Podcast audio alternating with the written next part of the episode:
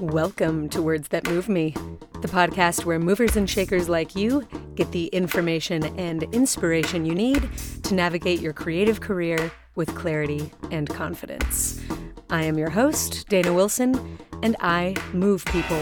I am all about the tools and techniques that empower tomorrow's leaders to make the work of their dreams and live a full life while doing it. So whether you're new to the game or transitioning to your next echelon of greatness, you're in the right place. Hello, my friend, and welcome to the podcast. I'm Dana, this is Words That Move Me, and this is a big one. Remember my famous acting teacher that I talk about in basically every other episode? If you're new to this podcast, then you don't, but if you've been around for a while, you know him, you love him from a distance, and today you get to meet him, the one and only Gary Imhoff. And let me tell you what, my friend, woof. I know I've set the bar pretty high when I when I talk about Gary and tell stories, and let me tell you what, he does not disappoint. We talk wins, we talk technique, we talk criticism and creative freedom. You're really, you're you're in for it today. You're in for a treat. Um, and just as much as I want to let you have it and get right into it, we're going to pause. We're going to do wins first because Gary's class is actually where I started my habit of starting with wins. So uh, in true Gary Imhoff fashion, here we are celebrating our wins at the top of the episode. Ha. I can't help but feel like this is a cop-out, but it isn't a cop-out. Really, truly, I have searched my brain, and the top win that is coming up at the top of my brain is this episode. This conversation in and of itself is a win, but sharing it with you is a bonus win. Um, reconnecting with Gary has, you know, kind of put the wind in my sails. Um, listening to him talk about the ideas that he stands for and the way that he operates has just really kind of stoked the the coal in the old creative engine, and I am feeling lit up. I am inspired to teach and inspired to make and share, and um, I'm celebrating this pot of gold of an episode and can't wait to let you in on it. So that is me. Now you go. What's going well in your world? Hit me.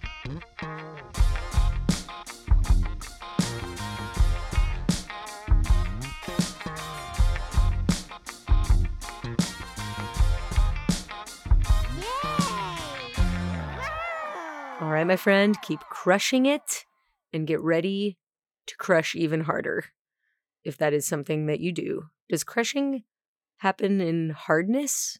Crush hard, crush soft, crush deep? Crush deeper, crush even juicier. I'm asking you to crush juicier because I'm imagining crushing, crushing? I'm imagining crushing fruit to make juice.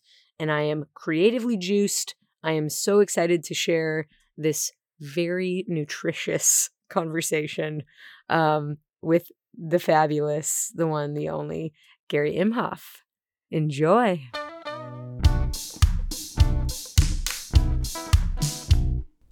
Gary Imhoff, holy smokes, welcome to Words That Move Me. Thank you for being here. My pleasure. It's nice to be here.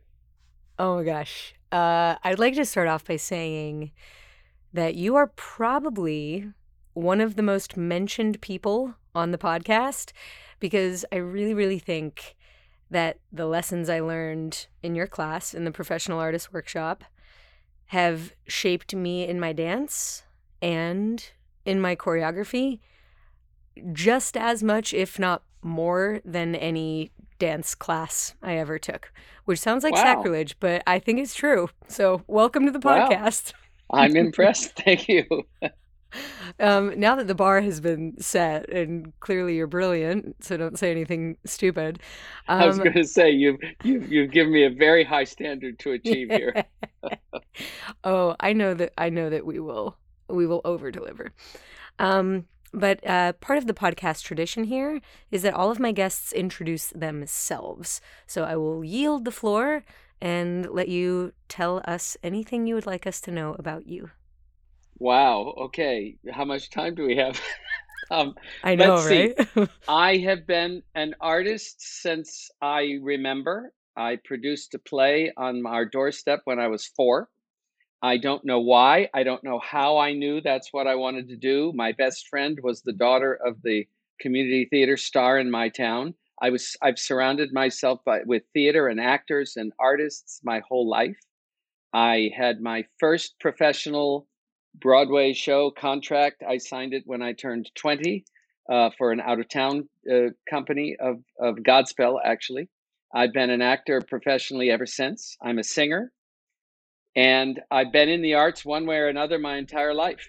Teaching actually fell into my life unexpectedly. I um, was uh, I, I went to an acting class called the Beverly Hills Playhouse with Milton Katselis, and he taught me how to act really. I'd been a very good natural entertainer, but didn't really know the ins and outs of acting. Taught me how to act, and then he said, "Let's see what this does to your singing." And I said, mm. "Okay." And it made my singing much more connected, much more personal, much more emotional, and and much more affecting of audiences. And a friend of his who was trying to help him expand the classes said to me, "You need to teach this." But I don't want to teach. I'm an actor. I'm not don't want to teach. And uh, he worked on me for two years. Every time he saw me, he said, "Start that class." Pretty soon, I went, you know, I really do have a passion for what I've learned and a passion to pass it along, because I go see Broadway shows and most people aren't doing what I now know how to do. The best example of what I now know how to do is Anne Hathaway in Les Mis, which she won an Academy Award for. My students all said, "You've been teaching us, you've been teaching this for twenty-five years. Finally, someone did it." Um, and it's true, um, how to be very personal and real and emotional when you sing. Um, and so I went, I do want to start a class. So I started the musical theater workshop there before I went off on my own. And when I sat in the teaching chair, two parts of me came together. I've loved helping people my whole life. I was part of a drug hotline when I was fifteen years old, helping people off drugs. It turned into a pregnancy, abortion, suicide, you name it, hotline. And then when I was at Princeton for a year, I was part of their counseling group. And now I was not only helping people, I was helping artists. And I've been an actor, a singer, a director, a voiceover actor. I've done everything I know how to do. Um, and I like teaching as much as anything else I do as an artist. So that will have to suffice at this moment as my introduction. That already over-delivering because you already knocked out my first question, which was um, I just figured I would start at the beginning, and I wanted to hear a little bit about you're becoming a teacher after being a student and a working actor for a long time. Um, so, okay, crushed that, nailed it. Um, I think it's interesting that you point out, or you use the word counselor. And I used to joke with my mom a lot, who was a flight attendant for many, many years. And she would, when she introduced herself to people, she would say, "I'm a waitress, a childcare provider, a therapist, a parent, a friend, a blah, blah, blah." And she's like professional, all of those things. And when I think about what I do as a teacher, I think that it is equal parts performing and counseling and also like leadership, leading by example and being the lessons that you teach. And I think you do all three of those things really, really well. Um, So I'm glad that you started us off strong. Um, I wanted to let you know, if you don't already, if you are not an avid listener of Words That Move Me podcast, which I'm so okay if you aren't, um, I have borrowed a, a few Gary Imhoff traditions here. The first and the most important, in my opinion, is wins. I start every one of these episodes with a win, and then I give the listeners an opportunity to share one of theirs. They say it out loud. I play a little jingle. Um, but I get that from you. I, I get that from your class. I'm, I was wondering, where did wins begin? Like, how how did you, how did this thing You know, happen? that's actually, that's actually borrowed from uh, the class that I went to at the Beverly Hills Playhouse. That was something, Milton didn't do it. Milton encouraged it, but he didn't do it. I do it when I'm in the room. Uh, he mm-hmm. he had the stage managers do it before he ever came in the room. Um, oh. uh, and so that was used essentially to get people into a good spirit before the class started. Also to mm-hmm. get people into the idea that this is successful, that people are being successful with the teachings. So it was a good P R tool. Um, but also it's, you know, being an actor, being an artist of any sort is, it would be great if on planet Earth people bowed down and went, oh my God, you're an artist. How can I help you? They don't do that. In fact, they do quite the opposite most yeah, of the time. Yeah, haven't, haven't noticed that. Yeah, much. yeah. What are you, nuts? I mean, you know, and parents try to talk their kids out of it and that kind of thing. So mm-hmm. it's a very successful tool to look at what you have succeeded in doing um, and, and, and that it's working. And you got to hang on to that. Um, uh, you got to hang on to those wins. I remember mm-hmm. once, I, I tell you a quick story because it's a credit to my wife that she did this, and it, it has really helped solidify how much, how important I think it is to not only recognize your wins, but celebrate them. Um, there was one day I was working in the office and I was just all over myself. I, I hadn't accomplished all the things I wanted to accomplish. And I just, and I walked out of the office and she was in the hallway and I, I just was dark. I just was uh-huh. in a place, you know, was, I was in a very dark place. And she walked over to me and she hugged me. And in my ear, she whispered, "You're doing great. This week, you've done this and you've done this and you've done this and you've done this." And she listed about nine things. Uh-huh. And when she released the hug, I was completely handled. I was completely fixed. I went, oh, yeah. But for whatever reason, whatever I was getting down on myself for, I'd made so important that I'd forgotten all the things that I'd accomplished. Mm-hmm. So that's easy to do. You know, we as artists have a tendency to look at the negative. The first thing an artist wants to do is look at what was wrong or what didn't work or what, you know, was bad or whatever in their work. And so the counterbalance to that is to look at what's right and what you have accomplished. And that's pretty much what wins are about. And that pretty much is the best segue to the next thing I wanted to talk about, which is the other thing that I've borrowed from you is this form of self-evaluation and feedback, mm-hmm. um, asking, you know, before you give your notes, your constructive criticisms or your evaluation of your students, you, you know, they sit down in a chair in front of you with your notepad and your thoughts, and you ask them what went well and what would you yeah. do differently. And I remember being so struck as an audience member most nights um, that almost always, even though you ask the question first, what went well, almost always people will lead with what they didn't like.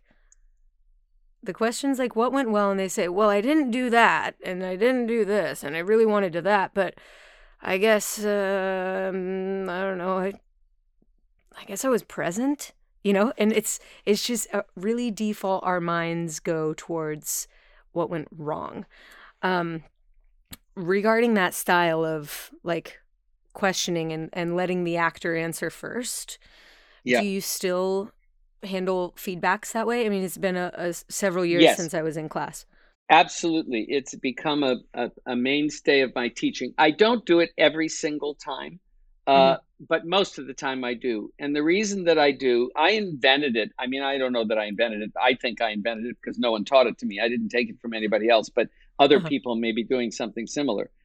Um, the reason that I ask what went well does relate to what we were just talking about. Because the artist's attention goes to what's wrong first, that's mm-hmm. okay. But connected to that most of the time comes in a crashing amount of self-invalidation and self-criticism. Mm-hmm. As one one girl manifested one night, she got off the stage and the scene was good, okay to good. And she went, well, that sucked. And I went, no, it didn't suck, actually. And that's why I do it. Because if you can, by looking at what you did well, it makes space and it kind of clears away the negativity. You see, mm-hmm. it's not the it's not the looking at what's right or wrong about what you did that's a problem. It's when you look at the wrong and then you get on yourself about it. And what happens is you just go, well, that was a failure, or that sucked, or that was bad. And that's the problem, because mm-hmm. that's not true. And it causes you to generalize and just sort of demean yourself and self-denigrate. And so when you ask what went well, and sometimes you have to coax them. You have to say, well, did you get all oh, the yeah. lines right? Well, what about that moment? What what'd you think of that, that? Yeah, that was a good moment. What about that? Did you try, were you bringing this? Do you think that worked? Yeah, that worked. And what happens is they get lighter and brighter as they look at that. And they clear away that self-invalidation. They like hold it away, almost like on the other side of a dam. Mm-hmm. Then you have now paved the way to ask them the second question, which is, what would you do to make it even better? Mm-hmm. Which most people don't think an acting teacher should say, because acting teachers are just supposed to tell you what what what's wrong. But oh, I have this goodness. passion, this passion to help teach people to fish rather than feed them a fish, meaning I want to teach them to self-evaluate their work, because in this business I've worked with the the majority of directors I've worked with don't know how to direct acting, and they don't know mm-hmm. how to direct actors. And uh, so I'm interested in helping actors discern, perceive their own work. And in doing that, I found out that actors know a lot about their own work. And so it's part, I, I joke that I want to teach myself out of business with each actor. So I, I want to make them completely I wasn't going to self- say it, but I was going to say it. yeah, it's a, it's a terrible business model, but uh, but there are so many actors in the world, there will never be an end of actors. But I right. want to teach myself out of business. But there's no way that you're going to get somebody. In fact, that story that I started to tell you with the girl that came down and said it sucked. I said, well, it didn't suck. I said, but where do you have your attention? And mm-hmm. there's a quote. It's a Martha Graham quote. She says, all an artist has is that divine sense of dissatisfaction. Mm-hmm. And wow, it took me twenty-five years to figure out why dissatisfaction was divine. But then I realized she's talking about your perception. You, we do have perception about our own work. We know when something works and we know when something doesn't work. So this girl, I said, well, it didn't suck. And I helped her see what was good. And then I said, so what do you have your attention on? She said, well, the opening moment. And and I said, yeah, what about that? And she talked about it for a minute. And then I asked her more questions. She ended up listing five moments in the scene. And it's the only time it's ever happened. But I turned my pad around and I said, read this. And I had listed those five moments in the scene. That's all I did was just list those moments. And I said, you know what to do, go do it. That was the entire feedback.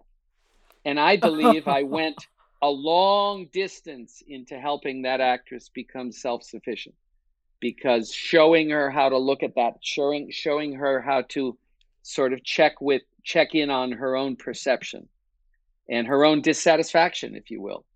Um, and, and that, that, that's the reason I do it, is because those are my passions, some of my passions in my teaching. It's, that story is remarkable, and it's so empowering. It's such an empowering tool. I think that's why I love it so much.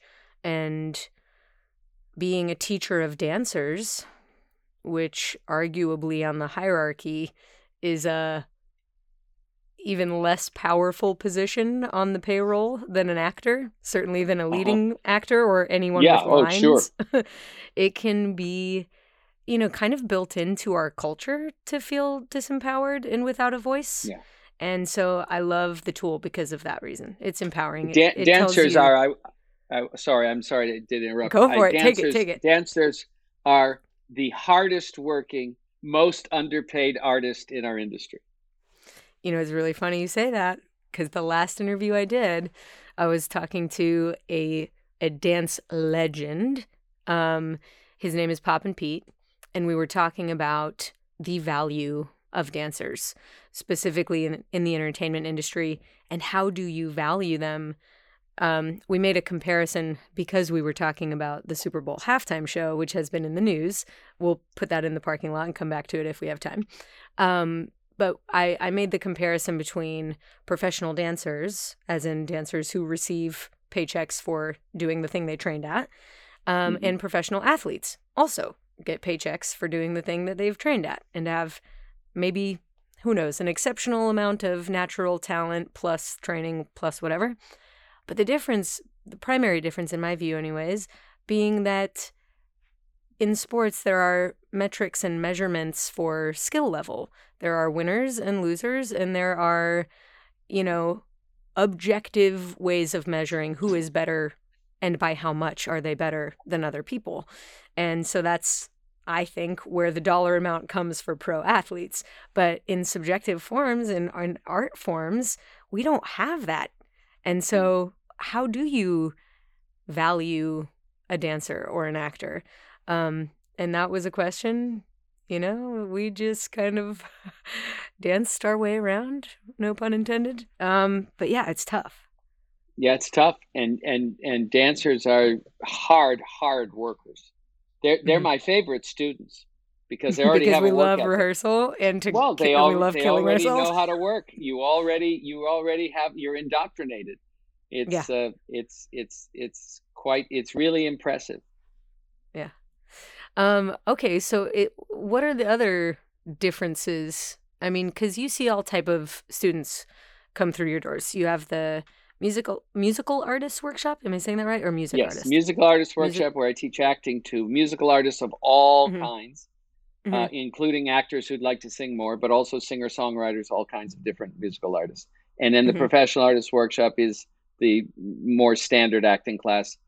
People right. can do music in it from time to time if they wish, but it's basically a sort of a regular scene study-based acting class.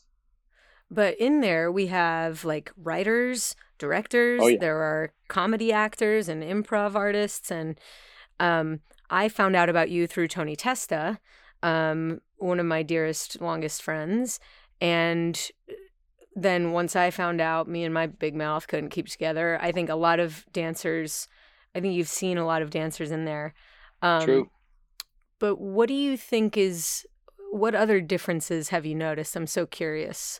Between dance types, we'll call them, and other other types? Um, the biggest, probably the other biggest difference is most dancers have been convinced they can't sing. Um, and it's not true. Um, uh, it's not true at all, actually. In fact, I'm privately working with a girl who's a professional dancer. And mm-hmm. uh, I'm I'm working on helping her with the voice. She was actually in the in the musical class for a long time. And she, because of coronavirus, she left the class um, and she called me and said, let's work privately. And then we mm-hmm. kind of concluded that what she should work privately on was singing. I'm not really a technical singing teacher, but I'm I'm kind of experiment. I'm, I'm trained to do it. I just, that's not my passion. But with her, mm-hmm. because I know her particular situation, um, we've been working on her voice and she's having enormous success uh, and enormous wins. But that's a big thing with dance. In fact, I have a dancer in my musical class right now, a mm-hmm. beautiful dancer, and we're working on her voice because, you know, it's like it's like actors who say, I'm an actor who moves well, but actors mm-hmm. don't want to say they're dancers because we, mm-hmm. you know, most of us really aren't uh, not trained the way you guys are. Right. But um, most singers have most dancers, two things. Most dancers mm-hmm. have a problem about singing, and most dancers have a problem letting people know, if they want an acting career, letting people know that they're dancers.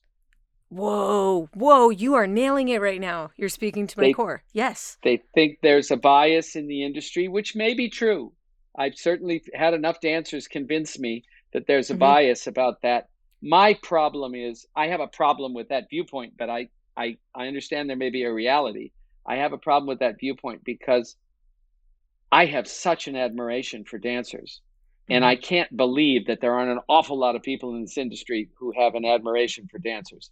And who um, want to work with people who love to rehearse and know how to work hard. Well, absolutely. Absolutely. Mm-hmm. I mean, these are the hardest working artists we have.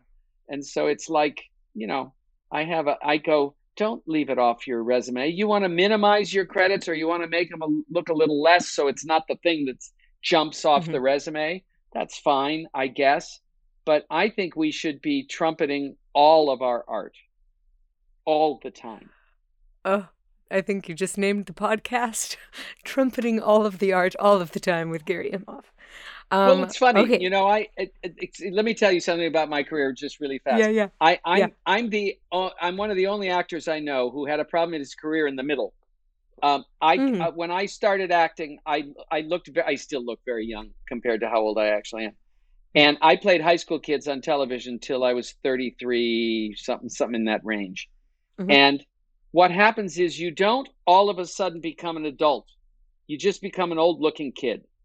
And I now know why child actors have problems later in their careers, because most of us don't all of a sudden become older adults. We just become old-looking kids. So I had a hole in my career for a period of time, and I had trouble getting work. And I went to a manager, and she said, you know, she said, yours is a tough problem. She said, I can see that you would work, but the first thing they're going to do with your resume is they're going to say, well, why did he do all of this work and then he didn't work? What's the problem? Why isn't mm-hmm. he a star?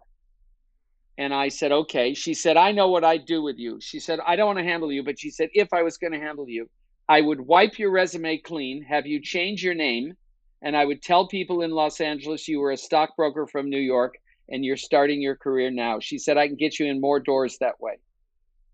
And I thought that was very clever. I didn't want to do it because I didn't want to negate my entire career, but I thought it was and very clever. And your identity.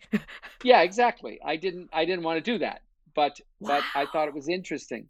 So I think we should be trumpeting all of our art all the time. And I wasn't going to not trumpet what I had accomplished, even though mm-hmm. it created a bit of a problem, which I'm is now you. over because I now look older enough to be cast, but...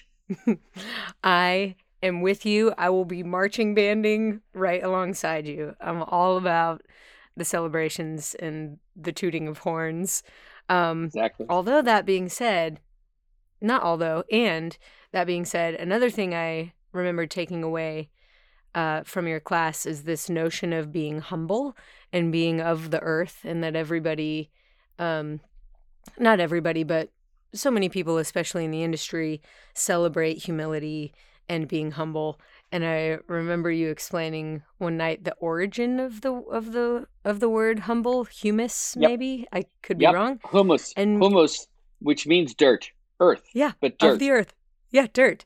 And I so remember humble you asking really is, us is down with the dirt. Right. Like, do you really want to be what's on the bottom of everyone else's shoe? Do you want to yeah. be what people are stepping on? And I was like, I wanted to stand up and like, no, I just, I felt so. Uh... Now, there is a distinction. I just have to inter- interject this distinction oh, because dear. I can hear people screaming now as they hear us say that. Uh-huh. Here's the thing. Here's the thing that people get confused. There's two types of ego. There's two types of pride. There's two types of conceit. The type that everybody doesn't want is false pride. It's mm-hmm. based in insecurity, not security. Mm-hmm. It so says, when I'm I better say, than you. Yeah, exactly. When I say you want to be, th- there's another word. Well, I, okay, you got me into it. I have to explain the whole thing. The word conceit and conceive come from the same root. They both mean to create. Mm. So at one time, someone who was conceited was someone who created a lot. Mm-hmm. But then somebody who was jealous or somebody who had false pride maybe and lorded it over people, they said, oh, he's conceited. It's a bad thing. Well, what mm-hmm. that originally meant was he creates too much, but then it became this negative word. Arrogance also means landowner and claiming for oneself. Mm-hmm. But probably some feudal lord owned a lot of land and then lorded it over the, the, the, the serfs who worked the property. And, and they he thought he's press. too, yeah, he owns too much land. He's too arrogant. And it became a negative thing. Mm-hmm. So what I like to tell people is you can tell the difference by how you're affected by what they say. Mm-hmm. So if someone says something about how good they are or how much they create or whatever, and you feel uplifted by that, that's that's good pride. If mm-hmm. you feel put down by it or if you feel smaller, know that they're trying to create that effect, not consciously, mm. but they're mm-hmm. trying to create that effect because you threaten them, actually. And mm-hmm. this is the diva. This is the whole reputation that divas get. Uh, you know, divas get reputations because they're they're they're out out of insecurity. I've mm. worked with some magnificent people in this industry who are not were not anything but truly arrogant, claiming for oneself. When I worked with Tom Hanks and, and he told me a few things, I felt bigger and better around Tom Hanks. I worked with Barry Manilow. I sang one of his songs in a movie. And he, I felt bigger and better around Barry Manilow. When I worked with Lucille Ball, I worked, I felt bigger and better around Lucille Ball. those people, and not one of them was afraid to say or or talk from a basis of knowing how good they were. Even Tom. Tom is known as kind of the modern day Jimmy Stewart. And Jimmy mm. Stewart, you know, he he, he, well, well, he was very humble. You know, uh, uh, uh, you, you, you never really thought he had an ego. But Lucy in her house pointed out Jimmy Stewart's house, which was next door, which was on two two whole lots. And it was twice the size of her house. It looked like a palace. And I went, well, well, well, I don't, I don't think he has a problem with ego if if, if he's got a house that big, you know. So, so oh. it's like, it's like, yes, artists should. We want our artists to know they're good, mm-hmm. but we don't want them to, to lord it over us so that we feel smaller. That's that's. I'm not encouraging people to do that at all. I'm encouraging people to own what they are. And th- in, in that, you continue to expand from there. I mean, Tom Hanks picked up the phone one day and said, hey, Steve, Steven Spielberg, you want to produce a series with me? I think we should call it Band of Brothers. Now, that's a guy who's claiming for oneself. He's not afraid to pick up the phone and talk to Steve Spielberg and produce a series. And so that's what I'm talking about, is the willingness mm. to admit and own what you can do and do well. Mm. This is bringing all sorts of tears to my eyes right now.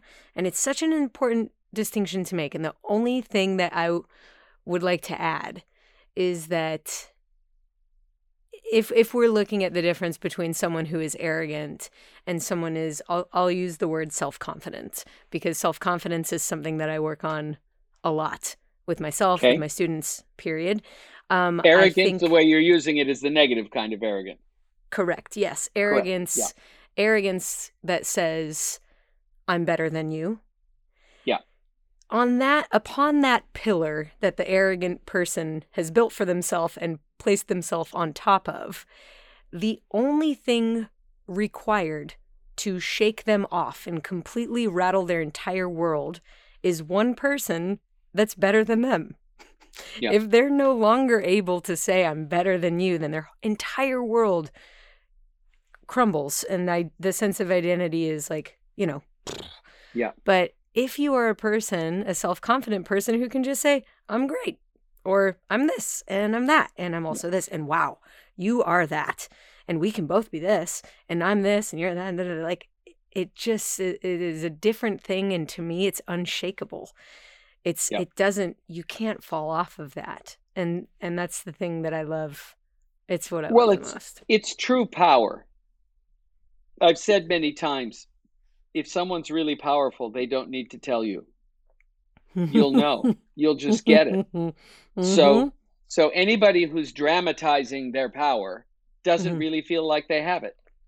Mm-hmm. So there, there's huge. a story about Tom Hanks I have to tell.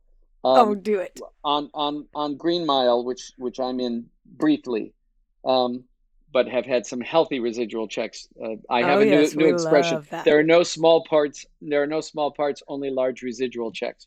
Um, Tom, I, you know, on the call sheet for a movie, the, the mm-hmm. list of the cast and, and the times that people have to show up and different things. Um, the star of the movie is always number one. And next to the number one uh, listing was a name that I didn't recognize, like it was John Schwartzkopf or something. And I went to Tom one day and I said, Tom, isn't this supposed to be you? He said, oh yeah, yeah. He said, that's that's me. He said, but we we put a pseudonym in there. Uh, mm-hmm. um, I said, why? He said, well, we're afraid if word got out, uh, uh, hundreds, if not thousands of people will be at the gates trying to get in to see me.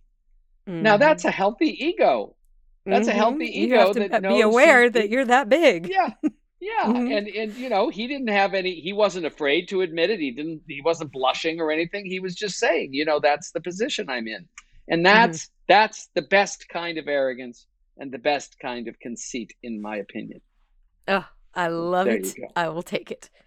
Yeah. Um, I want to I want to shift focus a little bit now to like talking about tools and ways of doing things.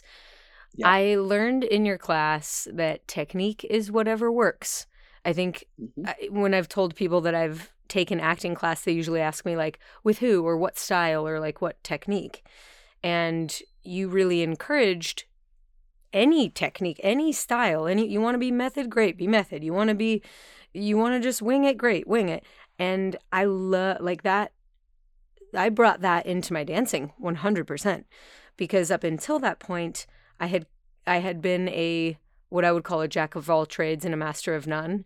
And because I kept all my little genres of dance neat and tidy and car- compartmentalized, um, I, I guess I found myself feeling kind of flat and small, and probably dancing a little bit flat and small.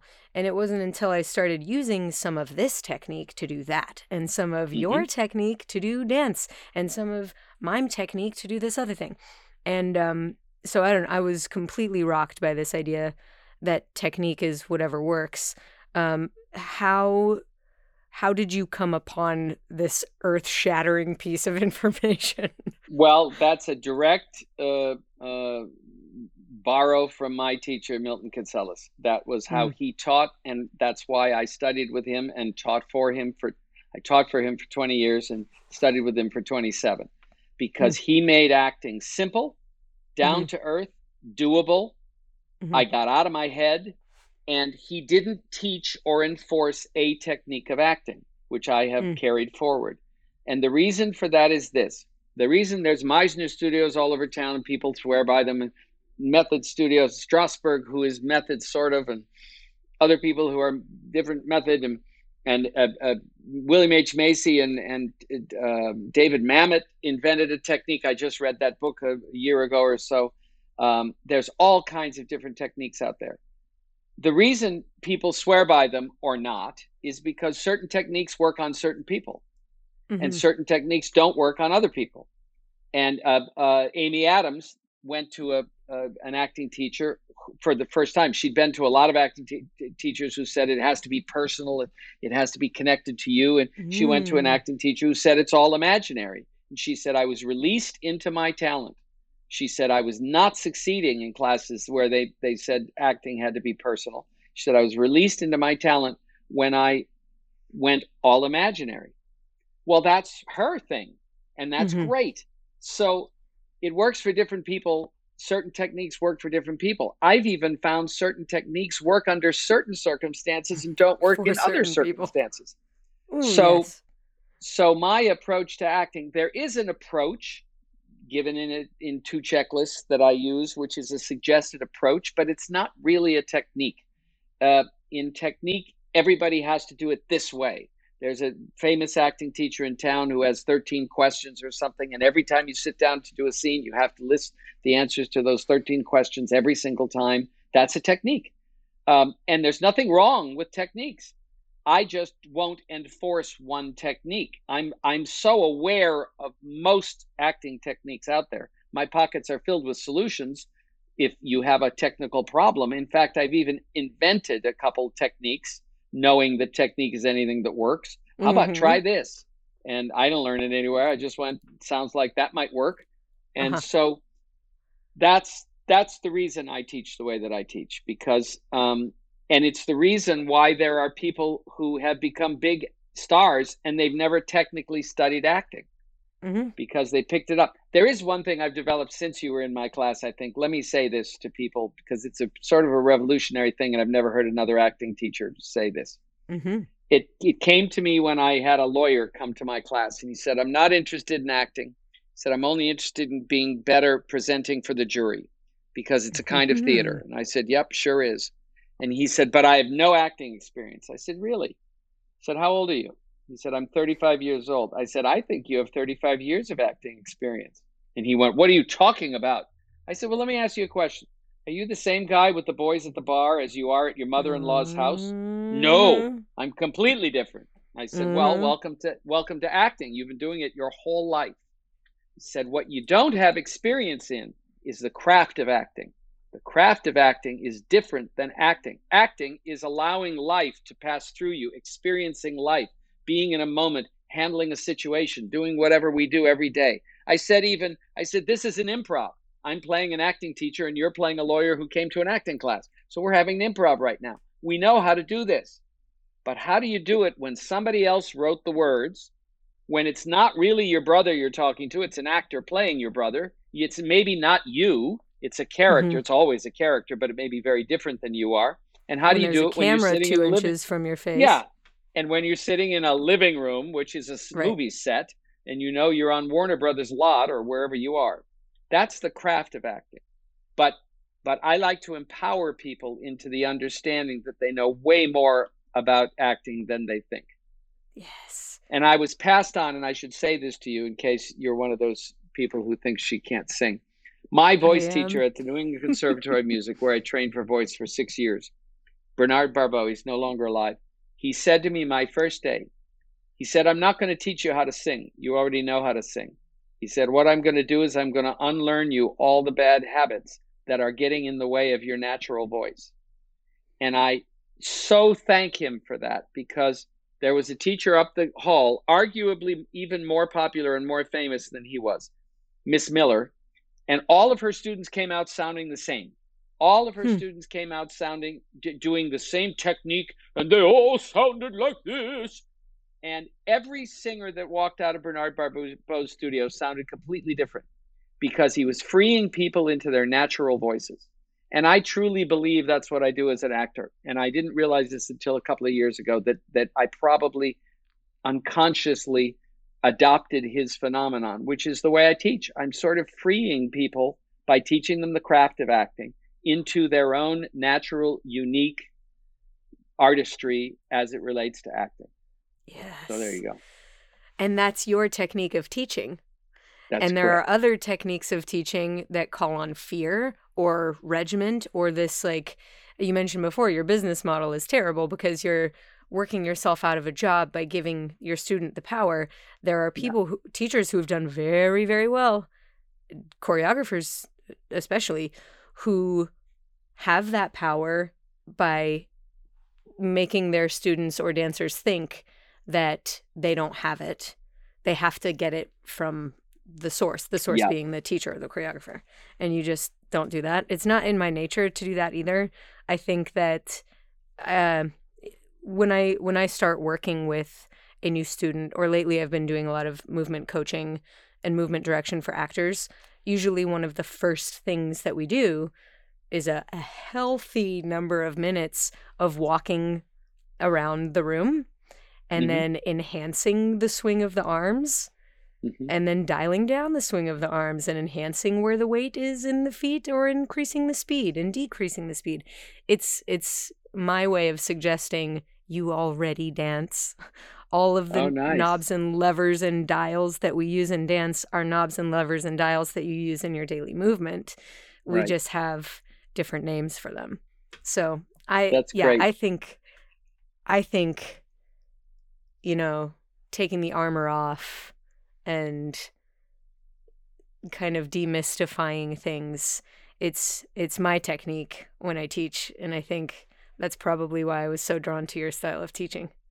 Well, and I appreciate that. And and somebody said, you know, one of the reasons I left the Playhouse, God bless me, I wouldn't be a teacher if it wasn't for Milton Katselis, and he was a brilliant man. But he was a little bit, as somebody called it recently, old school. Hmm. And there there there wasn't a day that I wasn't slightly afraid in his class. Mm-hmm. And he was a, he was very controlling, uh, brilliant, but he had a certain style of teaching. And in the end, I really needed to leave because some of his style of teaching wasn't quite working for me. Mm-hmm. And I realized that I wanted to teach from a position. He was very supportive on the one hand, and then also he wasn't afraid to hand you your head if he thought you were acting, not acting well. Mm-hmm. Um, I went away and decided that wasn't quite my way, that I wanted to make the theater the safest place an artist could come, so that they would be completely free to experiment, explore, take chances, and not be afraid to fail. It's also why I won't allow auditing in the acting class, except for when we have an open class, and coronavirus has put an end to those for at least a long while into the future. But Uh, because I want, I don't want strangers in the room. I, it mm-hmm. really has to be a safe place for artists to explore and experiment. And therefore, I have to teach from a position of great support mm-hmm. and not berating someone. I mean, I, I tried to learn dance. I think you know a little bit of my dance history. Dance was my bugaboo, big bugaboo. And and because I went to dance classes where teachers scared the crap out of me. In fact, I yes. went to one teacher in New York. He's apparently infamous, Phil Black. He walked around with a stick, and he wasn't afraid to whack you in the calf oh, if God. you had a problem. Yeah, this and, has become and, sort of the... Uh... um the the motif of the choreographer. Yeah, yeah. Well, I think I think a lot of that comes it comes even in acting from the Russian roots that mm. that Russian ballet masters were taskmasters. Oh, yes. They were tough tough cookies. Apparently mm-hmm. Balanchine was brilliant but tough. I I watched a a a, a documentary on on either Balanchine or the company in New York that that he he uh, choreographed for. But the Jerome bottom line Robbins is also notorious. Yeah, Jerome for Robbins. Oh, oh yes. Not, not being friends with, with everybody. N- notorious. Um, mm-hmm. But uh, my father-in-law, who joined my acting class, actually, it was very, it was an interesting three years with both of my in-laws joined my class. Turned out wonderful, wonderful for all of us. We grew much closer. But my father-in-law mm-hmm. said, so tell me about these two different styles of teaching. And I said, well, I said, it's real simple. It's like you plant a seed in the ground and the seed germinates and you see this beginning leaf. And I said, the one way of teaching is, oh, God, is that the best you can do? One little leaf and it's not even quite green yet. For God's sakes, you can do better than that. Jesus Christ. Or, oh, my God, look at that. It's a leaf. It's beginning to be a leaf and it's turning green. That's fantastic. Keep going. And my father-in-law, who'd been a lawyer for fifty years and wasn't that, he was a very good actor, turns out, and he ended up working uh, before he died. But he said, well, if you taught me that first way, I wouldn't come back. And I went, nope, there you go. So, oh, that's special. Um, and that is also a brilliant, Gary, did I, did I give you the script for this conversation? I feel like we're very much on the exact same flow. The other thing I wanted to make sure that we talk about today is fantasy night. And that is not what it sounds like to no, any it's of a terrible title. Dirty, I, I, dirty I, minds, but tell I, us about it. I don't it. like the title, but we haven't come up with a better one. Okay, so this was something I created because I was taking a look around the room one night and I went, you know, all artists have are their impulses, their creative impulses. And I went, but life teaches us to sublimate impulses, to suppress impulses. You follow an impulse, you get slapped. You follow an impulse, you get sent to the principal's office. You follow an impulse, you get arrested. You follow an impulse, you know, you upset people. And yet we're encouraged to do the very things in acting. You're supposed to mm-hmm. be free. You're supposed to follow. You're supposed to be emotional. You're supposed to all these things. You're supposed to play killers. You're supposed to do all these things that in life you're not supposed to. So I went, I think I need to design an evening where people are encouraged to follow a creative impulse that they've never dared try in public. That's actually the origin. And I, so I told people, I gave them a couple of weeks and I said, find a creative impulse that you've never dared try in public. Or if you've done all your creative impulses, then create something that scares you. Mm-hmm. And it has turned into really, students love it. And it, it, the energy in the room, you can cut it with a knife. We only do it a couple of times a year, but but you can cut the energy in, in the room with a knife. People sing who've never sung, dance who've never danced, uh, do parts that they were told they could never play, do parts that they would never play because they're never their casting. They've written and read things that they've never written before, or they've never read their writing in public. I had a girl come in and do a eulogy for a dear friend of hers from high school who died. She went to the funeral that week. And they said, anybody else wants to come up and speak? And she flinched and didn't go up and speak. So she did the eulogy that night. Had oh, a girl sing the Star Spangled Banner. Yeah. So it's an amazing evening. Some people have created, oh, in fact, two actresses who met in my class ended up creating a series and selling it and being writer, producers, uh, actors in it from Claire and Katie. Uh, an improv. Yeah. Claire and yes. Katie made a series. Um, sold it as a pilot. It didn't end up getting picked up as a series, but now Katie is a big director at N B C. Mm-hmm. Um, and so a lot of wonderful things uh, have come out of that. In fact, another student became a stand-up comedian out of a fantasy night. I did a stand-up one night on a fantasy night, yep. But that was okay. Um, and that's a fine, and that's fine. But what came for me, I don't know if you remember, out of one of those fantasy nights, that was the night that I owned the title of choreographer. Mm, um, that's right. I was wrestling with that. I was really putting that in some cage or some reserve that was for other people and not for me.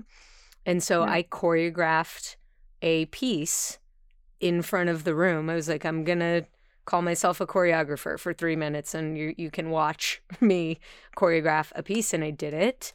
And it like, whoa, really powerful moment.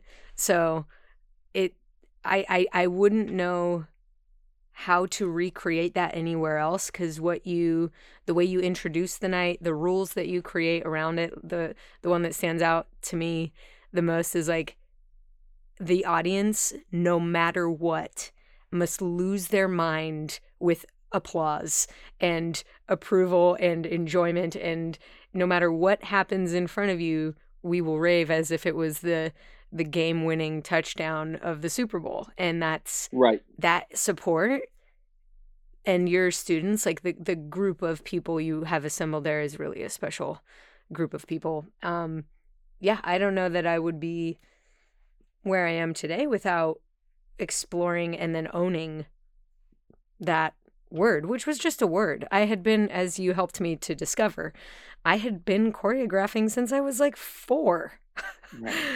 And and it was just a hang up on this word and what I thought it meant to be a choreographer. Um, and then that night really helped me to open up like the number of different ways you can be a choreographer, the number of different types of choreography there is, there are, there is. Um, and that was just so massively important, such a, such a big, like, that was a mile marker for me for sure. Well, I appreciate that, and and you certainly deserved it. I it's the reason I called my workshops the Artists Workshops, Professional Artist Workshop and Musical Artist Workshop, because mm-hmm. I didn't just want to be an acting teacher. I want to help people enrich all of their arts, and they pollinate each other. Uh, mm-hmm. You know, many times uh, th- with the girl that's a dancer who's in my musical class right now, just last week, Uh, she came and sang a song, and she was very tight vocally. Hmm. She's progressing, but slowly. And I went, okay, I now know what you need to do. You need to dance when you sing.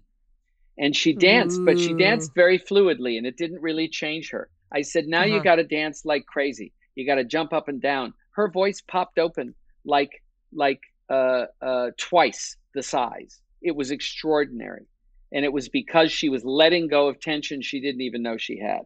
Yes. And so I think, these, sorry, go ahead. these things these things pollinate each other. If you dance when you sing, if you take the certainty from the dance, if you're a dancer, and mm-hmm. you sing while you're dancing or right intermix the two, you will mm-hmm. sing with more certainty. Mm-hmm. I think Same in my thing first with scene, me in acting. Y- yeah, ahead. You told me to bring dance into my first yep. scene. Because I really yeah. thought I was a dancer and really thought I was not an actor. And you were like, yeah. okay, so dance the whole scene. Just move and yeah. and be dancing. And that was so helpful. Um, yeah. Another thing that, that I'm remembering now, another breakthrough I had in there, I have talked about on the podcast before when I talk about sensuality and sexuality. Usually a dancer in the commercial world, Um, it's our objective with our dance, with our bodies, to sell something. And someone somewhere along the way found out that sex sells. And so usually dancing, you have to dance sexy or sexily or whatever, whatever that means to you. But for a long time, the story I told myself about my dancing and the dancer I wanted to become was that I'm one of the boys. I don't call on sex deliberately because I want the focus to be the skill, the talent, the like physicality, and not the eliciting of lust or the emotional side.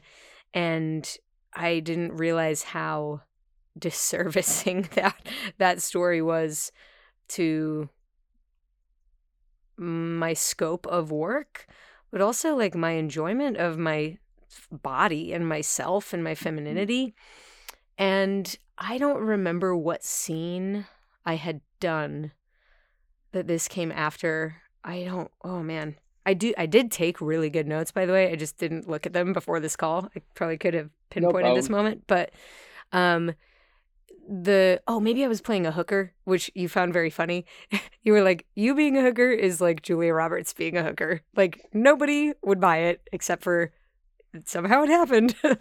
um, so the, the whole objective was like, sexy women have hair and elbows and boobs and eyes and knees and legs and a face.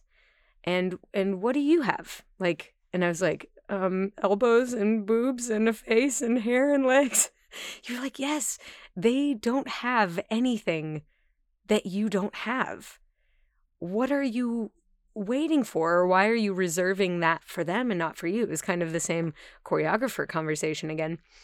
Um, and that awareness kind of gave me permission to use all of my things, my hair, my legs, my exact elbows and boobs and all the things to create my version of what yeah. sexy or attractive is.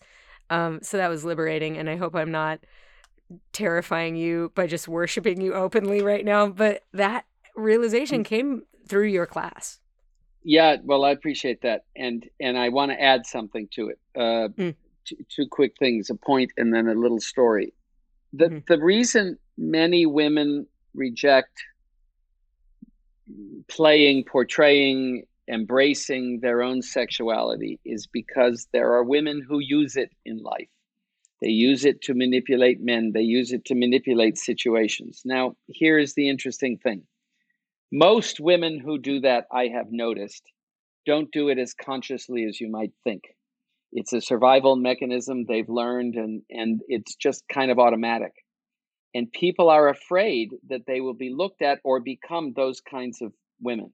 Well, this is exactly the same thing as the pride, the two different kinds of pride. There's two different kinds of sexuality, and that's the story that I'm going to tell. One sexuality comes out of insecurity. It's used to manipulate people because they don't think they can get what they want without the sexuality. And one comes from security. And a great example of the securest version I've ever seen, I had the pleasure of going to the night before opening night of Cabaret on Broadway. The uh, Sam Marshall, Sam, oh, God, I hope that's, no, Rob. It wasn't Sam. Ro- no, Rob it wasn't Marshall. Rob Marshall. Okay, who if he directed it, then it was his version. Oh, the, was not the, the director, the I was one. Thinking choreographer. The newer one, the the newer one that opened in the nineties at, at Studio fifty-four, and it was just an amazing production. But I, at my table, the person sitting next to my table was Lauren Bacall. Mm. And Lauren Bacall, in my history watching her, I never thought she was that sexy. I couldn't quite figure out why everybody loved her and why Bogey fell in love with her and the whole thing. But there she is at seventy or, or seventy, in her seventies. And she was with a much younger man who was clearly her beau of the time. Mm-hmm. And I watched her more than the show.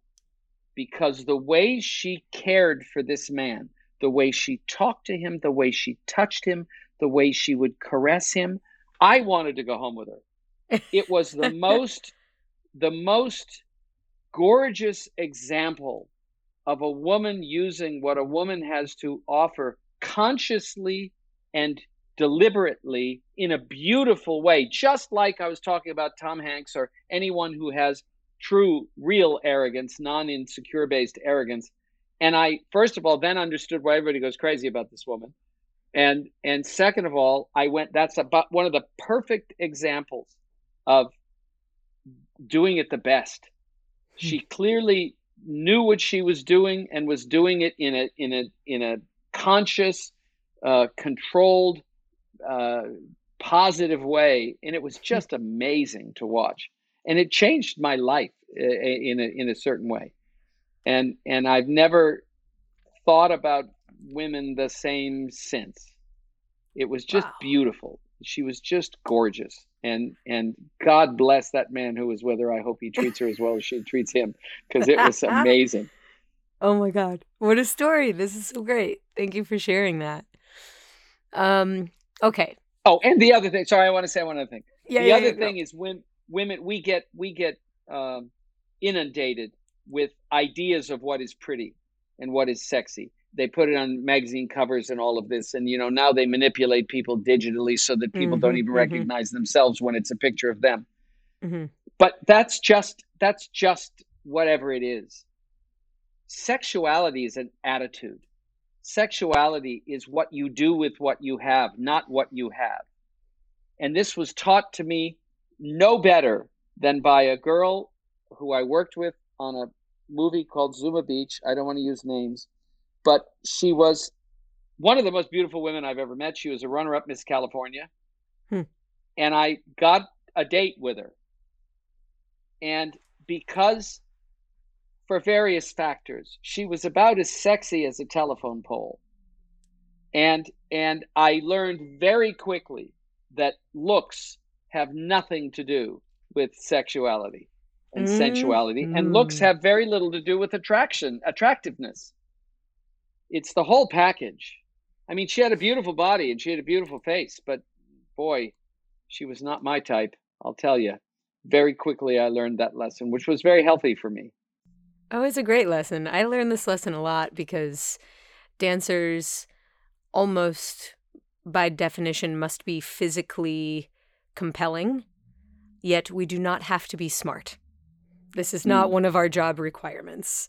So I have found that one of the things sexy to me is intellect and wit yeah. and uh, sure. brain. So for a very long time, I found, oh, it's very possible to be sexy and for me to not be attractive, uh, attracted exactly. to them. Yeah, sexy is possible exactly. without attraction.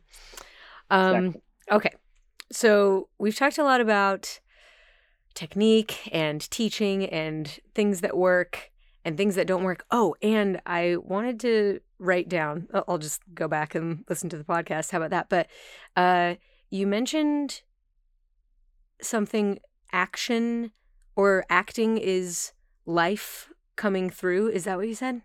Well, I, I can, uh, it, it's, it's, it's allowing life to pass through you. I, that's a, that's a bit of a rephrase of a, of a Morgan uh, Freeman quote. Okay. Which he says, and, and this, this, this, and this is a, this is a paraphrase of what he said, but he said to be still, to be absolutely still and let life pass through you. That is brilliant acting. And if you think about it, that's what Morgan Freeman does. He is, he is one of the most still actors. But the bottom line is what we're doing every day is living life, allowing life to, to go through us and, and, and, and, and, and have the experience. That's that's what acting is. In fact, I, this is a new thing that I've come up with. Um, there's really only three things any acting technique is trying to do. They're trying to stimulate your imagination so that you can believe something is occurring, and while it is occurring, have an experience. That's all hmm. acting, every single acting technique, whether it's method, Meisner, whatever, that's all it's trying to do. Stimulate your imagination so that you can believe something is occurring, and in that process, have an experience while it's happening. That's that's acting. All right, and if that's acting, then I have to ask you the almost impossible question that I asked every single one of my guests last year. Um, but what makes someone an artist? If that's what makes an actor, then what makes someone an artist? Oh, that's a that's a that's an interesting question. I know. It's a it's a conversation piece. It is. less, that's, less about that's a whole podcast definition. Oh, for sure, and it was. Um, uh, but hang I, on. What what I would say. Just looking at the, the field of artistry,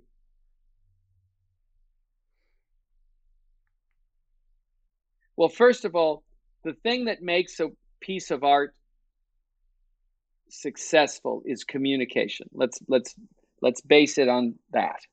Mm-hmm. Communication is the base of art. If art doesn't communicate, people don't think it's art.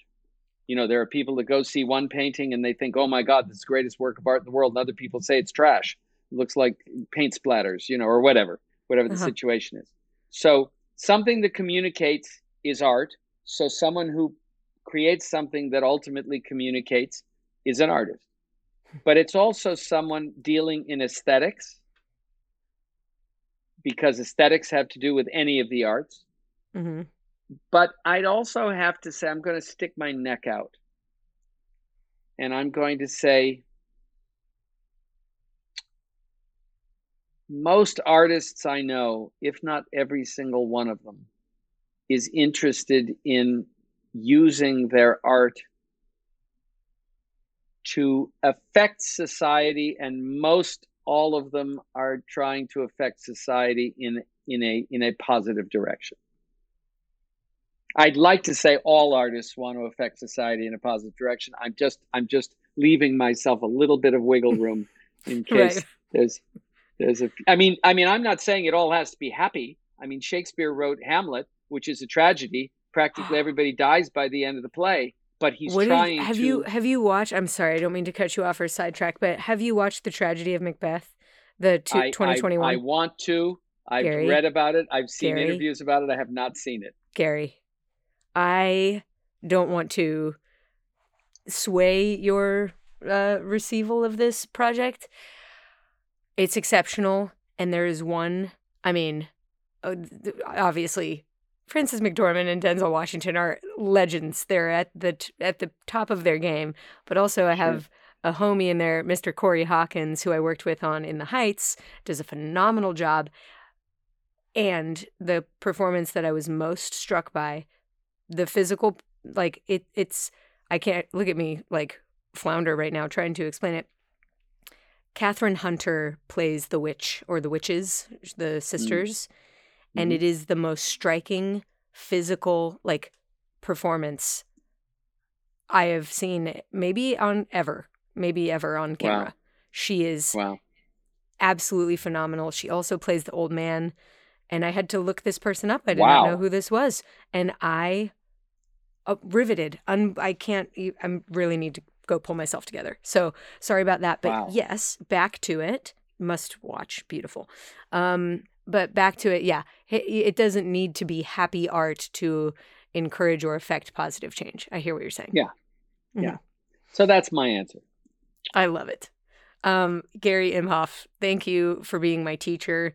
Thank you for putting a little Gary on my shoulder. I know I don't still train with you, but you better believe it, this podcast is testament. I am out there trumpeting your talent and techniques and your skills as loud as I humanly can. Um, yeah, thank you for helping me become the artist that I am today. You, you you have made me very happy, because you are one of the examples of me teaching myself out of business, and you're yeah. you're out there doing exactly what you came to class for, and that's the way it should be. So oh, my but if pleasure. It's up to me, you'll be in business forever. You will be constantly one-on-one-ing and teaching workshops forever. You you might hate me for it, but I'm and so no, that's just fine with me. I love to teach. Excellent. Well, in that case, thank you so much. Keep doing what you're doing. I'll talk to you soon. Okay, take care.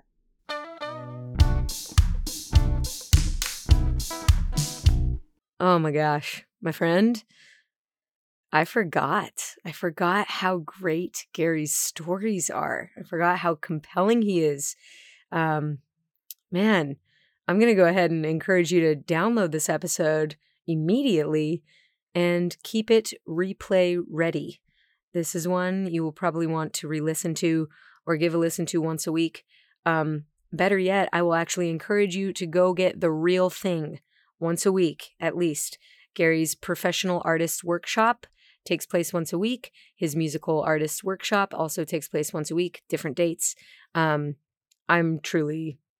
speechless. I don't know how to recap this episode. So I'm just going to, instead of repeat everything he said here in a recap, I'm just going to redirect you to the top of the episode for, for a replay, and uh, go find Gary. I will be linking to all the ways you can find and work with him in the show notes to this episode, um, including his Instagram, but also his YouTube channel, where he will be sharing even more tips and pointers and stories about the stars that he has worked with along his journey.